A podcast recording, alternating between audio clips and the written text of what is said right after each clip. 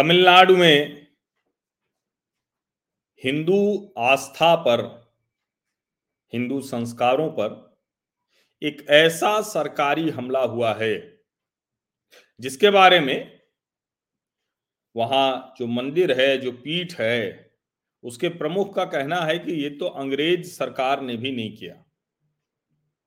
अब ज़ाहिर है, ये आखिर क्या ऐसा है कि तमिलनाडु की स्टालिन सरकार, वो जो हिंदू परंपरा है, उस पर रोक लगा देना चाहती। और जब उसमें हम समझने के लिए जाते हैं तो समझ में आता है कि दरअसल ये ऐसा कुछ भी नहीं है कि जिस पर कोई रोक लगाने की ज़रूरत होती, जिसमें कहीं कोई किसी तरह की कोई मुश्किल नहीं थी, कोई भेद नहीं था, कोई भेदभाव नहीं था, किसी को उस पीठ में आने से नहीं रोका जाता, कहीं मंदिर दर्शन से नहीं रोका जा रहा है, कहीं छुआछूत का भी मसला नहीं। कहीं जातीय, जिसको कहते हैं ना कि श्रेष्ठता या जाति विभाजन का भी मसला नहीं। लेकिन उसके बावजूद जो धर्मपुरम की अधीनम पीठ है, उसके ऊपर प्रतिबंध लगा दिया गया है जो वहाँ पट्टिना प्रवेशम एक परंपरा है जो बरसों बरस से चली आ रही। अभी जो पट्टिना प्रवेशम है, ये क्या है? दरअसल ये जो अधीनम पीठ है, उसके जो अनुयायी हैं, उसके जो मानने वाले हैं, वो अपने गुरु को, यानी उस पीठ के प्रमुख को, एक पालकी में बिठाकर और लेकर जाते हैं। लेकिन कमाल की बात ये कि स्टालिन सरकार के एक अधिकारी ने इसको मानवाधिकारों का हनन बताते हुए और कहा कि इस पर रोक लगाई जाएगी। और 27 अप्रैल को एक ऑर्डर पास कर दिया। कहा कि वो पालकी में नहीं जाएँगे, पालकी में बैठकर नहीं जाएँगे। अब इसको लेकर ज़ाहिर है राजनीतिक विवाद होना था, वो तो हो ही रहा है। वहाँ जो भारतीय जनता पार्टी के अध्यक्ष हैं के अन्ना मलाई, उन्होंने भी वही बात जो पीठ के प्रमुख में कही थी, वो दोहराते हुए कहा है कि करुणानिधि के मुख्यमंत्री रहते हुए भी पटना प्रवेशम होता था। अंग्रेज़ों के समय में भी होता रहा। लेकिन उसके बावजूद, और ये बात जरा न समझ में आने वाली है ये बात न समझ में आने वाली है कि इस बात को लेकर कैसे कोई मानवाधिकार की बात कर सकता है। और एम के स्टालिन के बेटे, मुख्यमंत्री एम के स्टालिन के बेटे जो एमएलए हैं, उदयानिधि स्टालिन उन्होंने विधानसभा में क्या कहा? उन्होंने कहा how is this acceptable a guru being lifted in a palanquin is not equivalent to lifting a human if you go to temple you see the gods being carrying palanquin ये अच्छा नहीं, ये अध्यक्ष कह रहे हो। ये कह रहे हैं कि ये कैसे बर्दाश्त किया जा सकता है? वो अगर इसको मानवाधिकारों का हनन कह रहे हैं। और कमाल की बात यह है कि ये जो मंदिरों में प्रवेश, मंदिरों में छुआछूत, मंदिरों में भेदभाव, ऐसा कोई मसला नहीं और ये होता भी नहीं है।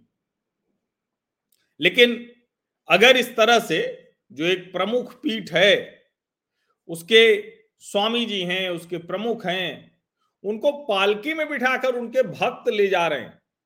ऐसा नहीं कि वो कोई जाति या किसी तरह का और विशेष कुछ है। और उसके बाद अगर इस तरह की चीज़ें हो रही हैं तो आप इसको ये समझ सकते हैं कि किस तरह से लोगों के मन में हिंदू परंपरा, हिंदू आस्था को लेकर एक गलत बात भरी जा रही है और उसको सरकारी संरक्षण प्राप्त है। अब जो पीठ के अधीनम पीठ के प्रमुख हैं, उन्होंने एकदम बहुत नाराज़ हैं। उन्होंने कहा कि हर हाल में हम ये करेंगे ही करेंगे। पाँच सौ वर्ष पुरानी परंपरा है। मैं यहीं पला बढ़ा हूँ, यहीं मेरी शिक्षा हुई है। और मैं खुद इसको करूँगा। और ये अच्छा नहीं है कि इस तरह से प्रतिबंध लगाया जाए। जो मदुरई अधीनम के प्रमुख हैं, उन्होंने ये कहा। और ये जो एक तरह से कहे कि जैसे आप कहते हैं कि शैव और वैष्णव मत के लोग हैं तो शैव मत का ये प्रमुख संस्थान है दक्षिण भारत में। ये मदुरई के मीनाक्षी अम्मन मंदिर में है स्थापित। और ये बहुत महत्वपूर्ण शिव शक्ति पीठों में यह है। और अब अगर उनके गुरु को इस तरह से कहा जा रहा है तो फिर ये समझिए कि किस तरफ़ जाएगा। क्योंकि अब सवाल उठने लगा है कि क्या तमिलनाडु के मुख्यमंत्री अपनी कुर्सी की, कुर्सी का सम्मान नहीं करते हैं? क्या जो क्रिश्चियंस हैं, वो पोप और जो वेटिकन है, वो सब नहीं करते हैं? सिर्फ़ और सिर्फ़ ये धर्मपुर अधीनम के ऊपर लग रहा है? ये गंभीर मसला हो सकता है। अच्छा होगा कि मुख्यमंत्री स्टालिन इसको तुरंत वापस लें। और मुझे लगता है कि किसी की भी जो आस्था है, किसी की भी जो उपासना पद्धति है, किसी का भी जो ये तरीका है, उस पर किसी भी हाल में रोक लगाने की कोशिश नहीं करनी चाहिए। हाँ अगर कहीं आपको लगता है कि कोई ऐसी चीज़ है जो विभाजन करती है तो आप उसको रोकिए, लेकिन उसका भी एक तरीका होता है, उनके बीच में सहमति बनानी होती है।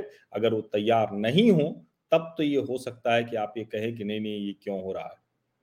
लेकिन हिंदू रीति, हिंदू संस्कार, हिंदू विधि, हिंदू पीठ, हिंदू मंदिर, हिंदू गुरु, हिंदू आचार्य, उन पर अगर इस तरह से रोक लग रही है, उनके ऊपर इस तरह से हमला हो रहा है तो ये चिंताजनक है। विशेषकर तमिलनाडु में, जहाँ हिंदुओं के आराध्य बहुत मंदिर हैं, बहुत विशेष मंदिर हैं, और प्रतिष्ठा उनकी है, वहाँ पर बहुत लंबे समय तक जातीय तौर पर वैमनस्य फैलाया गया, विभाजन किया गया, और अब इस तरह से अगर मंदिरों जो पीठ हैं, उस पर जो प्रमुख हैं, उन सब के ऊपर यह हमला किया जाएगा तो ये निश्चित तौर पर एक मुश्किल खड़ी करेगा, सामाजिक तौर पर संकट खड़ा करेगा।